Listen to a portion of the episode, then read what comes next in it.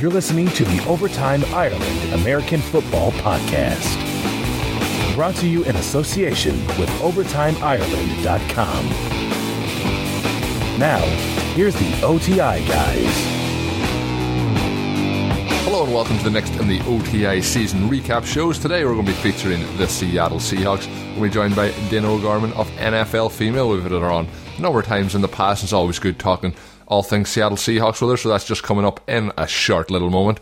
As always, to start the show, check out us on iTunes if you are already doing that right now, maybe. Uh, give us a written or a comment. Make sure you're subscribing. Same with Stitcher. Check out the website, overtimeireland.com. Of course, the Twitter handle is at overtimeireland if you want to send anything our way. Suggestions for shows, guests, and all that there good stuff, always welcome. Our partners at Last Word on Sport, of course, and uh, their great website at lastwordonsport.com. Please do check it out. I mentioned they have different Twitter handles now as well for the different sports that they're covering. They have Last Word NFL and Last Word for college basketball and so on. So check out them as well. And of course, their own Twitter handle at Last Word on Sport. Going to be a nice and short and sweet show today. All things Seattle Seahawks covered, hopefully for your listening pleasure. Hopefully you're enjoying the series and the, the recaps. We've been doing a lot of positive feedback so far. If your team hasn't been covered yet, don't be afraid to hit us up with a, a tweet or an email and let us know uh, who you think we should get on to, to cover your team because we're uh, open to all suggestions as we uh, proceed with this in the coming weeks. So we're going to get straight into that interview now that I done with Dana O'Gorman about the Seahawks, and uh, I'll be back after with a, a, little bit of a news roundup. Hi, this is former NFL former NFL offensive lineman Ross Tucker, the host of the Ross Tucker Football Podcast, and you are listening to the Overtime Ireland Podcast.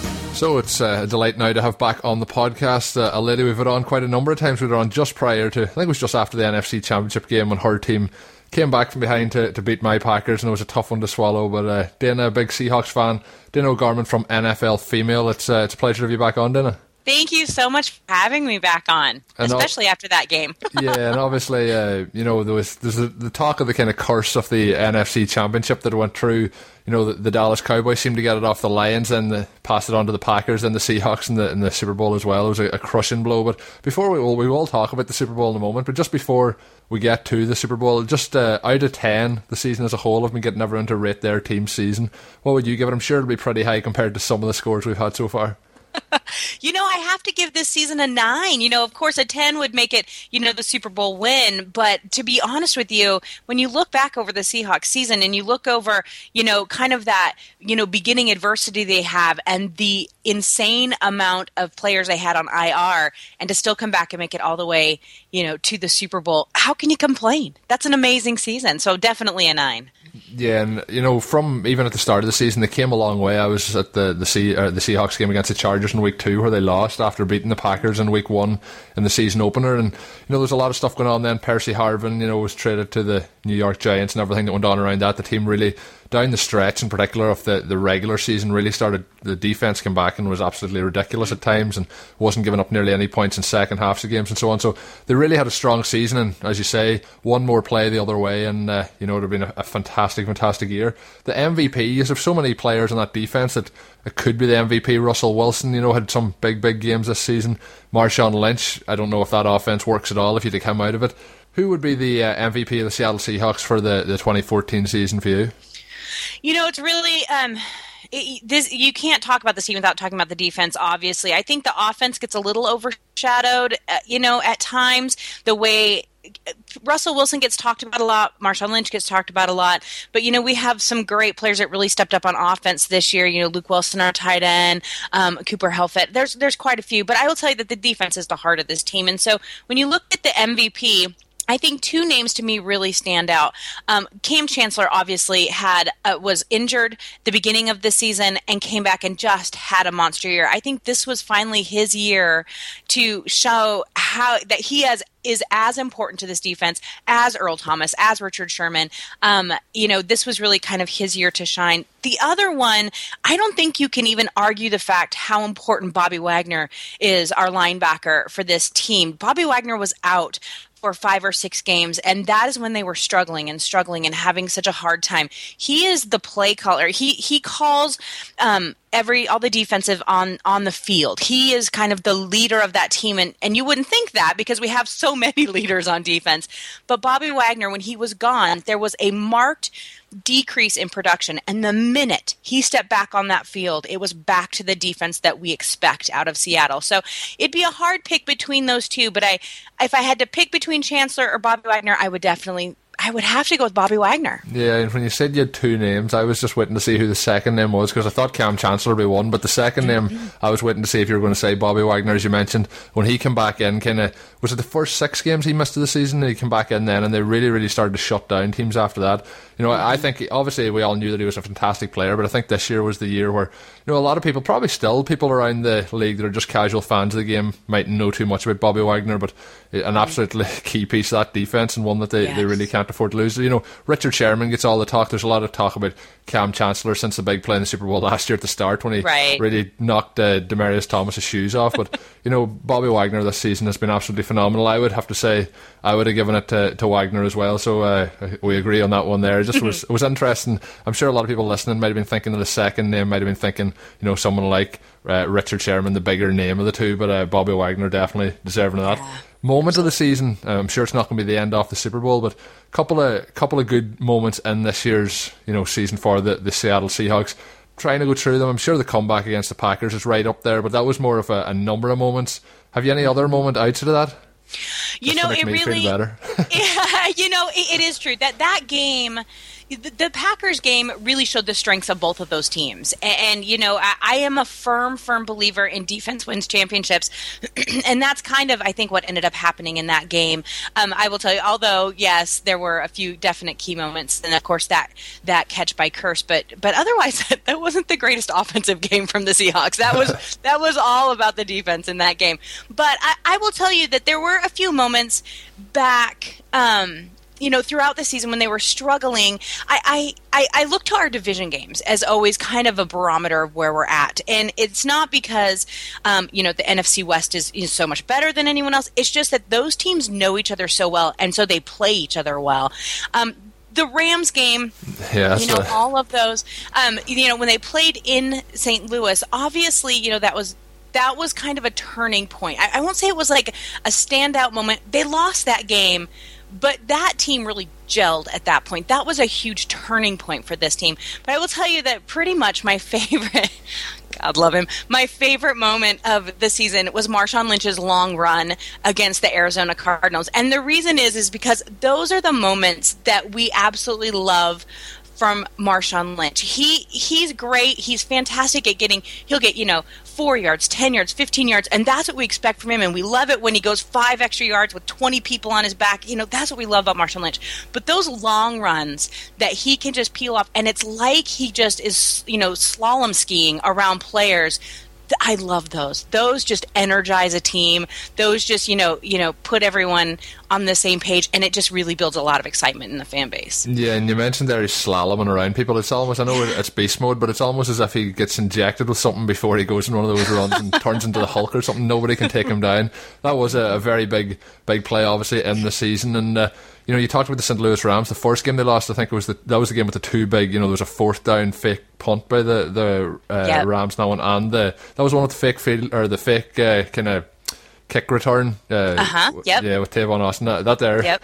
Uh, one of the most spectacular fi- kind of trick plays I've seen done. It yes. fooled everyone. Was, you know, that was an amazing moment that has been kind of forgotten about. But the the game I thought you were going to talk about was the St. Louis Rams game, the second game at home. I think they were was it six 0 maybe at the half to the Rams, and mm-hmm. I think it was mm-hmm. two pick sixes and that the defense had. So that was the first real breakout game this season for the defense, and was around that time as well that Wagner came back. So I thought that was going to be one of them. But I guess now we've talked about your favourite moment, probably the worst moment of the season. Probably is going to come up in the next question. The Super Bowl, uh, obviously disappointing towards the end.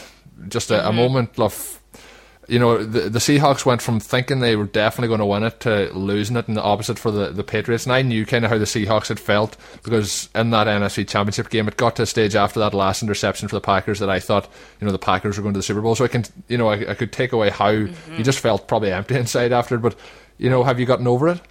You know, I really have. I, you know, I like I've mentioned that it was like a it was like a gut punch seeing that happen, and it was it was just because it had been such a good game, and it had the every both sides of the ball in the Super Bowl, you know, with Brady and his offense and the Seahawks defense, they were playing their chess matches perfectly. It looked fantastic. It looked like it was what we expected from the Broncos Seahawks Super Bowl the year before, but we were getting it.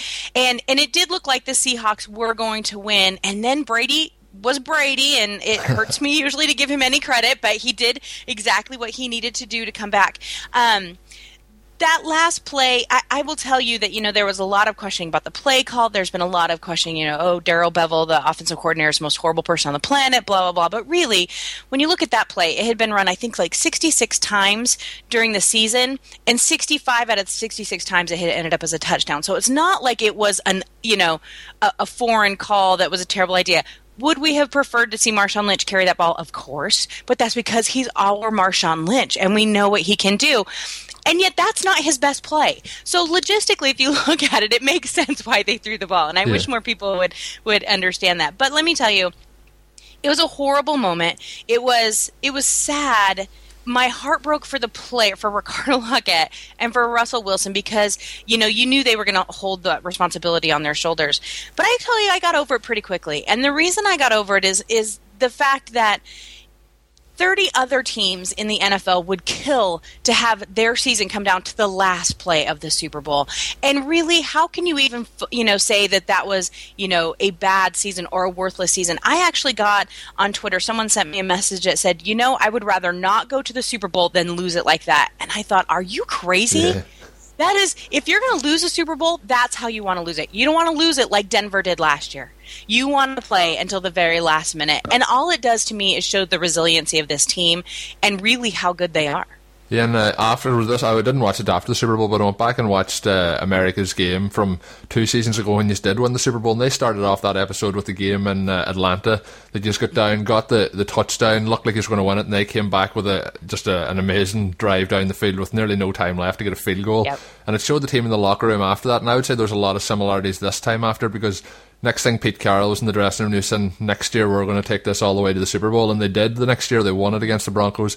And then yet again, they were back there this year. So, you know, he's doing so many good things. And the thing I have to give him huge credit for after this game was he stepped up to the plate straight away after it. He was getting, you know, torrents of abuse from mm-hmm. media from. He came out and he, he owned it. He, he tried to explain it. And you know, in the time after, maybe it's just time makes it more acceptable too. But you kind of you do realize, as you said there, why they done it. Marshawn Lynch obviously is a superb runner with the ball, but he had been in that position a few times this season and didn't get it over the line. And uh, you know, being a Packers fan, I've seen a few times this year they were stopped down on the goal line, no more so than when they were against Hughes as well. So you know, it wasn't a, a, guaranteed thing, but you know they were trying to stop the clock, and then they had the timeout in case say there was a sack or they ran it on the next play. So you can see the issues, but you have to give your your coach Pete Carroll a huge amount of credit for coming out and owning that.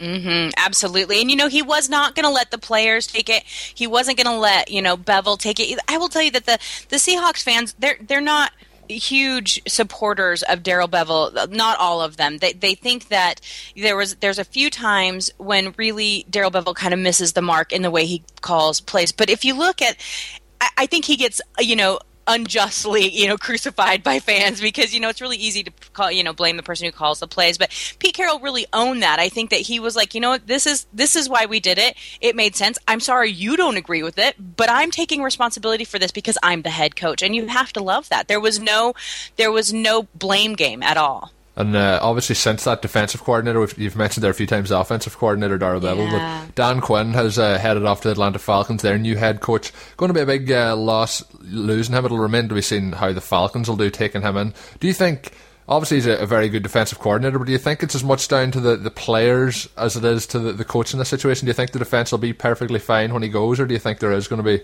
you know, some adjustments to be made? Um, I think you know. Here's the thing: when we Gus Bradley was our defensive coordinator a few years back, and obviously he's now the head coach of the Jacksonville Jaguars. Yeah. And when they brought Dan Quinn in back in because he had been with the Seahawks, left for college, and came back.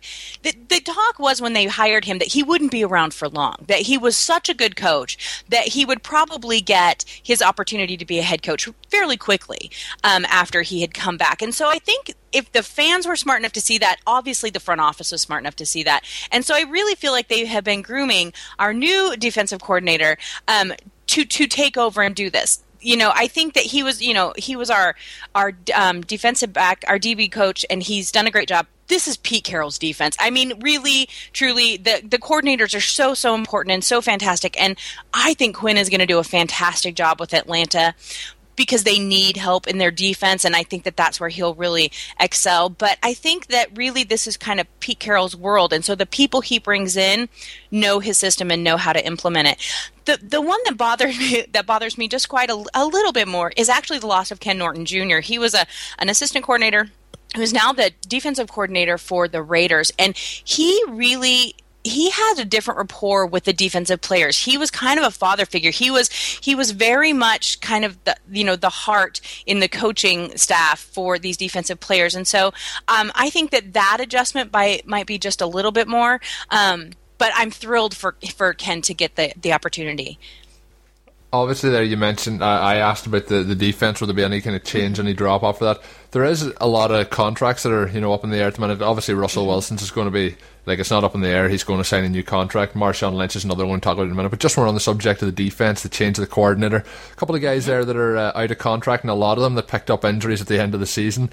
How do you think that's going to affect them the guys both that are out of contract and boys coming back off injuries? You know it's going to be interesting. I the one I'm the only, there's only one I'm really worried about whether or not we keep or lose, um, it, and that's Brandon Mebane. Brandon Mebane has is is our big guy in the middle, and and he took over for Red Bryant when Red Bryant went to Jacksonville, and he's so important to this team. Like I can't even I can't even put into words. He's not a player most people have heard about unless they know his belly roll dance. You know, sometimes people know that. But honestly, he is so important to this team, and he went on IR um, this season. They they keep talking about him like he's coming back, but they are going to have to adjust that contract, and that one makes me a little bit nervous on whether or not he'll come back. The other one is Byron Maxwell. Byron Maxwell is obviously the opposite end of Richard Sherman and he came in after Brandon um, Browner went um, was suspended, and then he went to the Patriots, and he he has played beautifully. He does a fantastic job over there. We call it the Seattle factor it, it, with some of my other podcasters because the Seattle players who come up on free agency, especially on defense, have a tendency to be overpaid a little by other yeah. teams.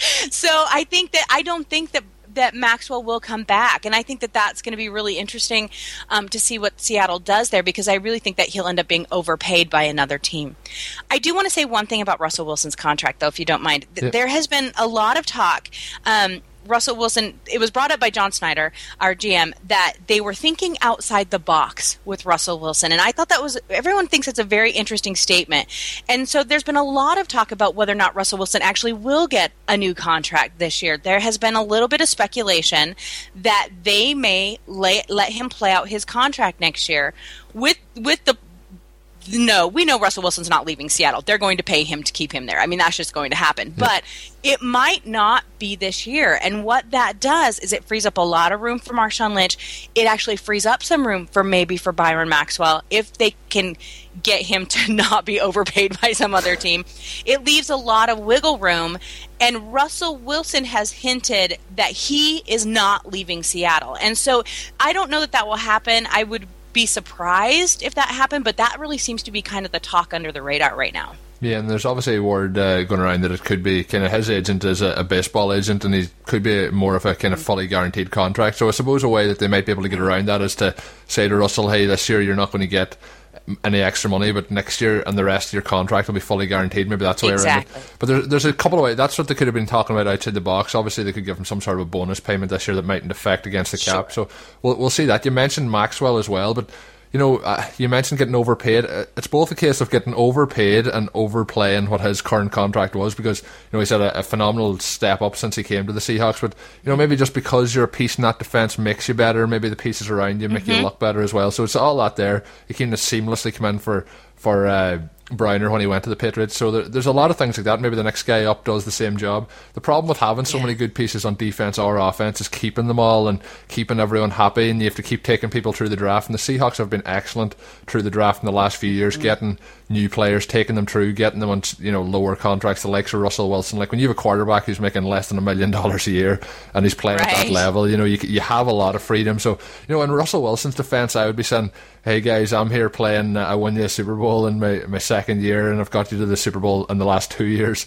It's time to pay me some money." But you know maybe Russell seems to be a guy who thinks a little bit differently to maybe some other people in the league and maybe doesn't want to get the money. But I always say the players should go get the money while they can. But the other contract up in the air, Marshawn Lynch, obviously there's talk of his uh, chronic back issues at the moment, things like that. Maybe it's just to try and squeeze a little bit more out of, out of the Seahawks. There was word come out uh, during the weekend that new contract had been you know agreed would be signed in the coming days. Then that was all you know denied, and there seems to be you know a status quo at the minute where it's just sitting there.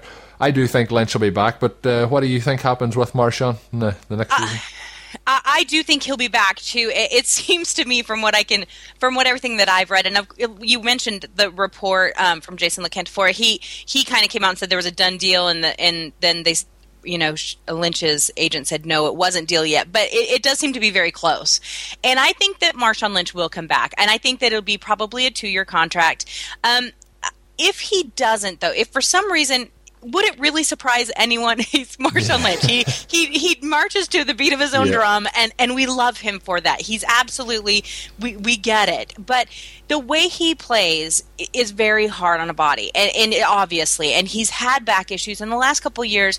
It's always toward the end of the season that they really kind of start to build up on him. So I can understand why he doesn't want to be you know permanently disabled or anything. At the same time, he is a fierce competitor, and I think that he would really miss.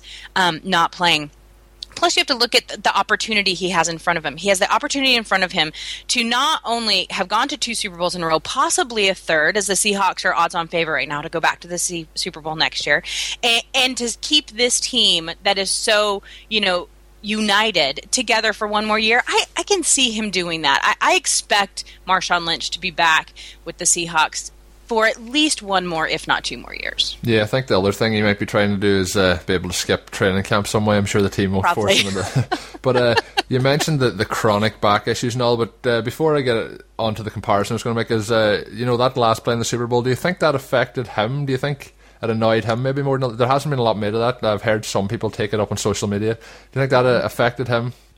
I, you know, I really don't. He he. Someone asked him. I think it was um, Steve Wyche from NFL Network, and he he asked him, or or someone did. Maybe it was Jim Trotter. I can't remember. I apologize to whoever it is that asked him this, but um, asked him, you know, what do you think of that play? And he's like, um, no, because it's a team sport. Yeah. And I think that he really does get that. You know, for as much as the media likes to kind of focus in on Marshawn and his antics and the way he acts and the way he dresses and the weird things he does stuff, his teammates adore him and he loves his teammates, and they play together as a unit that is that has you know been really the mantra of this entire last season. They turned the LOB and from the Legion of Boom is to into Love Your Brothers, and that's what they just kept calling it, as saying. And so I really think that this team gets that, and they play as a unit. Obviously, you mentioned too, but you know, the weighing up the possibility, you know, permanent damage to him obviously mm-hmm. seems to be quite a, a, significant injury, and it is, you know, it's not all made up. He's playing running back in the National Football League for so long. You're going to get pretty beat up. Usually, this is around the time where you know players really start to decline in that. But you're looking at players like Wes Welker, you know, who have been playing with, you know, getting multiple concussions and so on. Wes looks like he's going to come back to the league this year again. I think it's time to step away. But Marshawn Lynch could be in a similar boat where, you know, just uh, another year or two of taking these big hits and you know, when you get to the age of 50 or maybe not walking as crisply as right. you, you know, you're going to have difficulty already because you played in the National Football League, but long term down the line, maybe that's something you have to start to look at. Yeah, I think that you have to. And I think that the league is really kind of looking at that a little bit more, whether we want to give Roger Goodell credit for anything or not, because a lot of people don't. But I will tell you that I think that that is something that players themselves are a lot more, you know, focused on. Plus, you know, especially players that have a true vision of what they want to do after the game. I think players, when they don't have a clear vision of what they want to do post football, that maybe they stay in the league a little longer than they should. Wes Welker, to me, seems to be kind of a good example of that. I, I, I agree with you. He should not be on a field next year. But um, you know, Marshall Lynch has a very clear vision of what his life is after football, and so that could you know facilitate an, an early you know um, exit from football but I just don't think it's this year. I think he realizes that he kind of has lightning in a bottle with this team and, and he wants to be a part of that.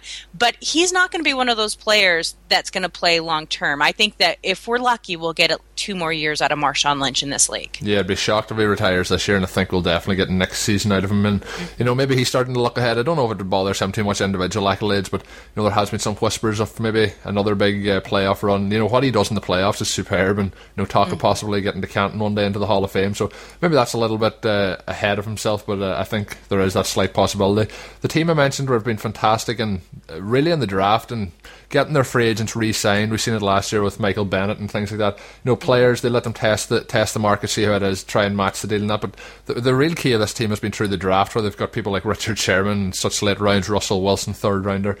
What do you think the key areas? Are? You know, the defense. There's a few pieces you mentioned there could be leaving, and offense. I think there's definitely areas to improve in it. But uh, where where do you think the key needs are in this team?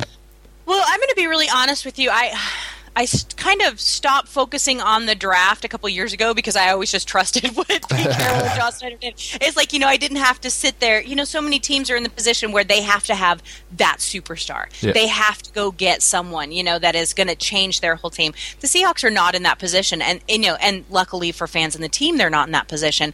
But they do definitely have need to build some depth back up in the in the 2000 you know 13 season they you know, then when they won the Super Bowl, the depth was amazing on that team, and we lost some of that depth la- depth last year, especially to injury, and then um, of course to free agency um, when we lost a few of our players. And I think that they need to rebuild that. They need to kind of get that depth back.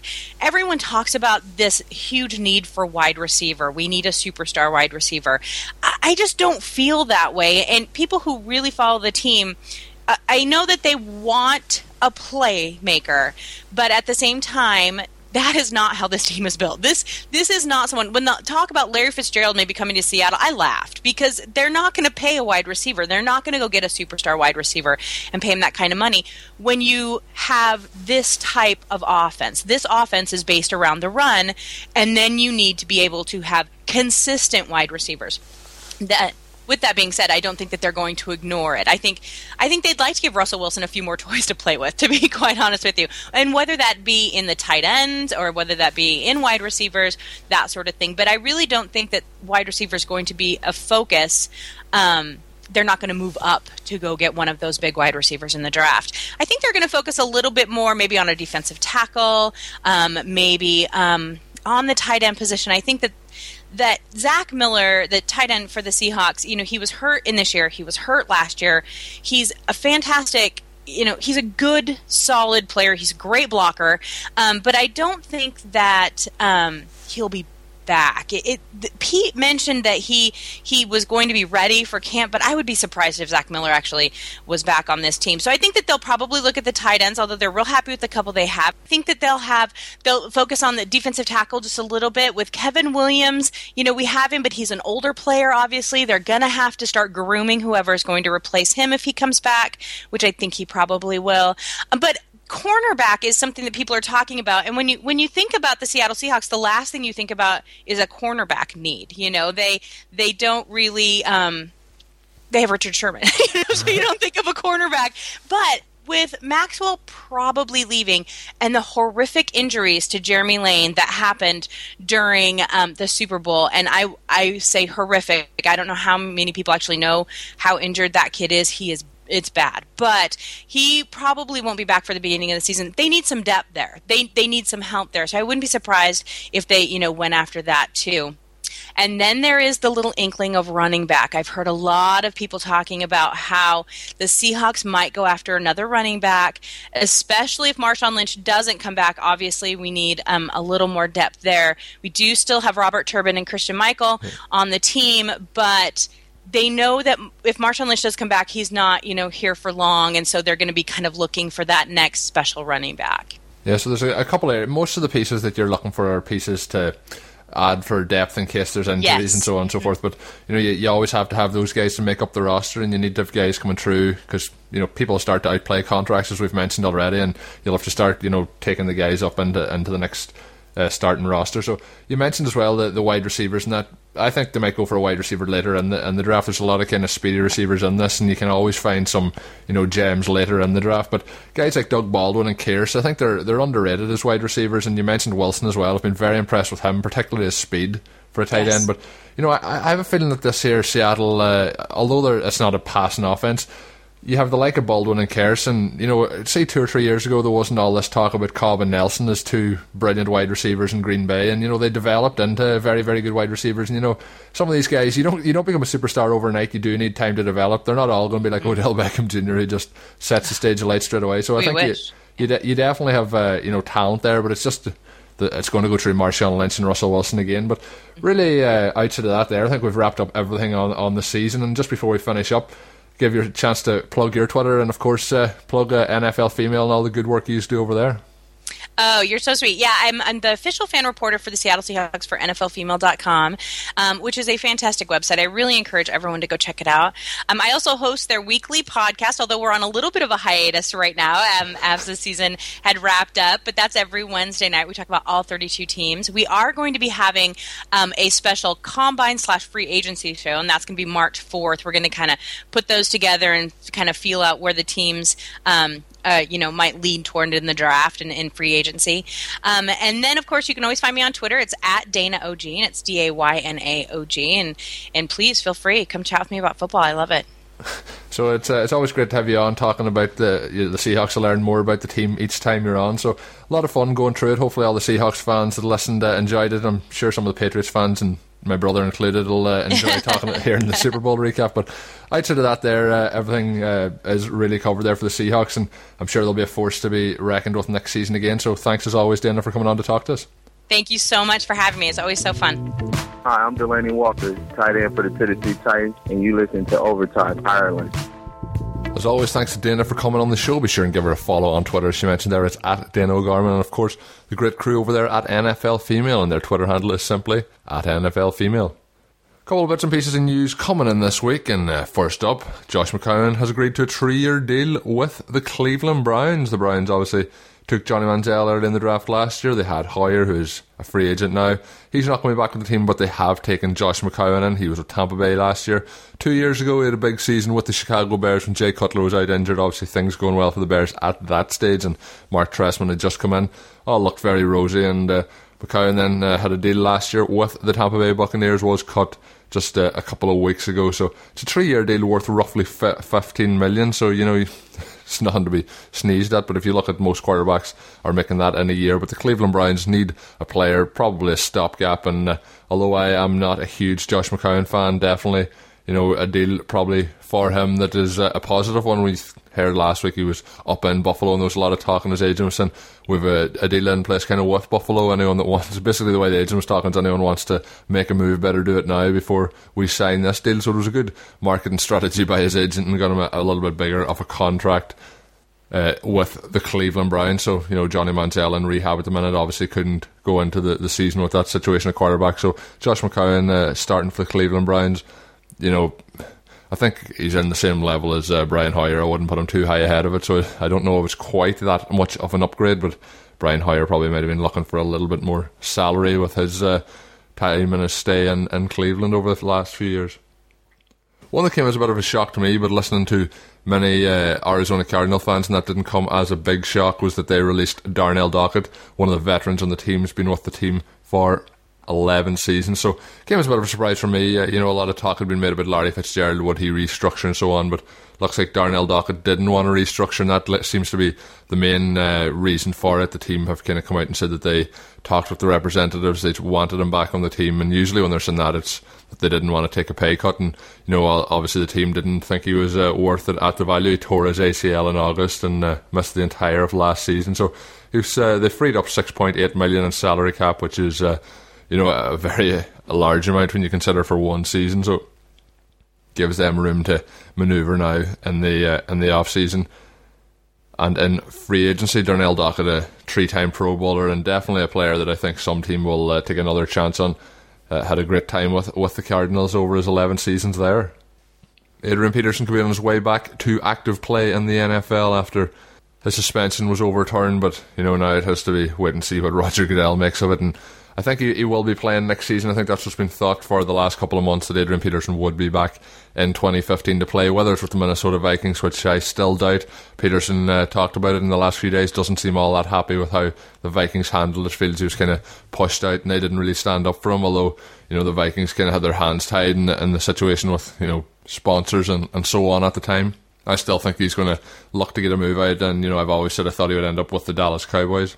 There's a couple other interesting landing spots. Obviously, if Marshawn Lynch didn't uh, stay with the Seattle Seahawks, we talked a lot about it there with Dana. But if uh, he didn't stay with the Seahawks, possibly you know that could be a, a move that way. But uh, a team as well that I have heard mentioned, and I think it would make a significant upgrade for the team would be the Indianapolis Colts. So there's a couple interesting landing spots for Adrian Peterson. Obviously, a couple of teams needing running backs, and there is running back depth in this free agent market as well as this draft class. So you know, I'm looking forward to seeing where he ends up and uh, see what happens from all of that.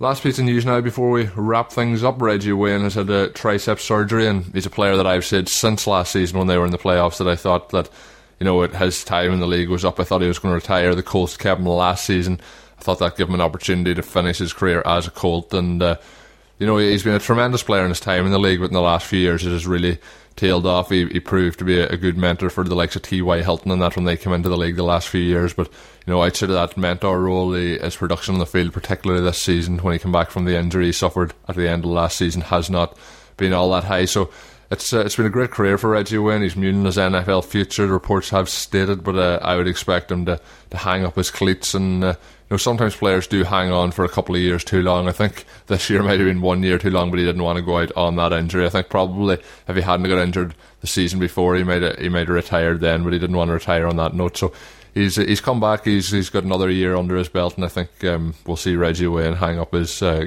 cleats after a, fa- a, fabulous career in the NFL. But outside of that, we'll see a lot of people being cut in the next few weeks to make some salary cap room ahead of free agency, which starts now in uh, just over two weeks. So you know, there'll be a lot, a lot of moves going around. People will overspend on a lot of contracts. Some guys will get cut that probably will be uh, on a on a roster come September that'll prove very, very good value for the team picking them up because usually when these guys get cut close to free agency or shortly after, the the market mightn't be just there for them. So we'll see what happens with all these guys coming up. And uh, NFL.com, they have a good free agency tracker that helps keep up to date with all that stuff. So until I'm back with the next show, the next show is going to be all about the Dallas Cowboys. So looking forward to bringing you that. It's uh, with Lauren from the UK Cowboys fans and their their great Twitter group and their great group, you know, supporting the Cowboys in the UK. So until that show later or earlier in next week, sorry, rather, because this is coming out Saturday late in this week. I'm getting ready to head into work now. So until then, hopefully you all have a good weekend. Hopefully have a good week, and when I'm back next, hopefully I'll be back for another show. And until then, have a good one. Thank you for listening to the Overtime Ireland American Football Podcast. Please follow us on Twitter at Overtime Ireland. Check out OvertimeIreland.com and continue to spread the word. This has been an Overtime Ireland production.